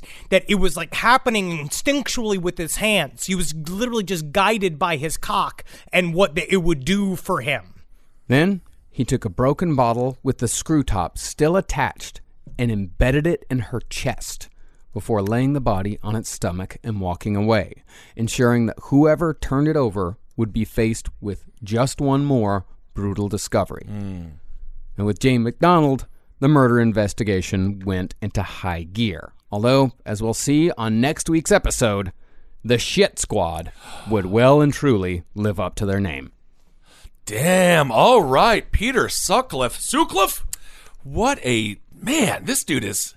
He's an int- There's slight differences with this story Yeah. than with pr- uh, previous serial killers we've covered. No, he is a he's a real fucking piece of shit. This guy. I mean, I don't Well, want to be. I don't want to step out of school. I know, here. I know, of um, course. He's a real piece of shit. And then next week we're gonna hear some more details about him that are. yeah, I don't know how to put it. Some of it's uh, shocking, interesting, and unique. the, some of the details that we know about Peter Sutcliffe, it really makes me wonder the sort of personal details about serial killers that homicide investigators have held back over the years. Because we find out, and that we're going to find out in the next episode, like one of the most bizarre details I've ever heard about a serial killer. Uh, and it was something that the police held back. They just didn't tell anybody because it wasn't necessary to getting Peter Sutcliffe uh, in prison. So they held it back. And really makes me wonder how many of these little facts uh, that we will never know All uh, right. actually exist. Well, that'll be on next week's episode of the Yorkshire Ripper. Yorkshire, Yorkshire Ripper. Oh my god! Part two. Indeed. Um, thank you all so much for listening to this episode of The Last Podcast on the Left. And thank you all so much for the unbelievable response to the last book on the left. You guys have been so sweet. Thank you for sending all the pictures on Instagram. Um, I hope you guys are enjoying it. There's some little bit of laughter in there, and there's a whole bunch of unbelievable information. So thank you all so much for supporting us. Honestly, to be on the New York Times bestseller list and the Washington Post bestseller list And Toronto Star. and the Toronto Star. uh, it's really unbelievable, and it's a labor of love. And so, congratulations to Marcus as well. Thank you. Obviously, all that hard work paid off, and it's hard to be an author because you don't get the immediate gratification. And so, it's it's an interesting time. But just as Drew McIntyre won the uh, WWE Championship without a crowd, so did we. Write a book and have it. Thank you for bringing it back to wrestling. It's so fucking great. Like it, hitting hitting the uh, New York Times bestseller list, much less the top three, is a what uh, something I believe to be a fucking unattainable goal. For Oh my- it's insane. Many many fucking years. So It's- uh, yeah, Absolutely. thank you so much for everybody for for buying the book, and thank you for continuing to buy the book. If you if you want to, Yes. yeah, if you want to get your own copy, see what all the fuss is about, go to indiebound.org uh, and uh, you know get get your own copy. And, and Yeah. thank you so much for everyone who's who's read it and has given us all the fucking kind words. It really was a gigantic labor of love. So uh, Absolutely. to get to to get something positive back uh, really means a lot. Makes it all worth it. It's nice so to be do in your that homes. shit. Pick up, Yes. get book, indiebound.com. Help it get from your local bookstore. I just bought some books through indiebound.com um, for our uh, next couple series we have coming up. So I've been trying to support my local bookseller. Also, y'all, we got some special delights coming your way. Uh, check out lastpodcastmerch.com. Buy our all of the sizes are restocked. We got new ladies sizes on there. We got all that kind of horse shit. Yep. Get up in there, and we're still giving six point six six percent to one fair wage of all sales. To just to do whatever we can for people whose jobs have been deleted by this um, invisible enemy. Absolutely, and of course, this is a an awakening moment to realize the real people that keep this country together. Mm-hmm. Uh, a lot of you folks out there right now uh, going through a hard time. We're with you. Uh, we wish you the best, and uh, you know, again, we don't know what the future is going to hold as far as uh, even our tour. We don't know. We're just we, right now. We're we're we're just hearing it the same way you're all hearing it. So we're gonna we're, right now we're we're still we're planning on August, and we we're hoping for the best, and um, so we'll just keep. Who on- knows what the fuck's gonna happen with all this fucking horseshit? And I tell you what, if I could get a crossbow and shoot this fucking virus on the forehead, I would. But the government won't allow me, and they won't show me where it's being held. Because Yeah. I wish, for a fucking fact, I would choke this virus to death in its fucking sleep if I could. Yeah, I know. For three control freaks, this is the easiest time ever. Um, all right, Feeling good. all right. We'll strong. keep on laughing, otherwise we'll start crying. All right. So, all right, everyone. Thank you all so much for listening. Thank you so much for supporting us and Patreon and all the shows here. Kind of fun. Top Hat, uh, uh, No Dogs in Space just got a great write up. Page seven uh, got a great write up in the Nerdist as long uh, as well as last podcast. So, um, yeah. Thank man, you, Lord Malici, for that, who's also a very Yes. great poet. So thank you very much Oh, for, thank for you very writing much. that piece for us. It was so nice. Honestly, super cool. All right, everyone, hail yourselves. Hail Satan! Again. Let's do a Magoostilations. Yeah. Yeah, I'm going to do very well there, buddy. And hey, man, just make love to the sex worker. Sure. sure. I don't know if they want that either. I don't think you're supposed to really kiss them. That depends on the person. No, you can't. You can get it if you give them a. I think if you give them a tip, you can get a kiss. There's a series of rules that must be followed at all times. Yeah, you don't need to make love to the sex worker. Have sex with the sex Have worker. Have fun. Have But I like to like go set home. an atmosphere, make her laugh a little bit. I don't know how else you do that. You know what I mean? You are like the honestly, you're a sex worker's nightmare where they're just like, yeah, he just uh we didn't have sex. He told me jokes for five hours and I laughed. I gotta fucking. Uh, you know, I gotta. All I'm doing is running material at Wendy. yeah, he actually cost me four jobs. Usually we just have sex. It takes 25 minutes and I'm and I go. But this guy was uh. Either way, his new special Hey, is no, going to be pretty funny. this? Does this work? Does this work? I got five minutes on. Uh, uh, what happened to all the traffic? Oh, okay. Let's do something else. Uh, what happened to all the restaurants? Huh? That's yeah, that's uh. Too, bad I can only fill up with bread so much in my home. All right, that's not working. You're out wet.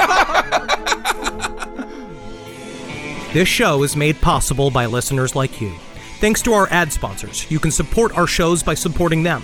For more shows like the one you just listened to, go to lastpodcastnetwork.com.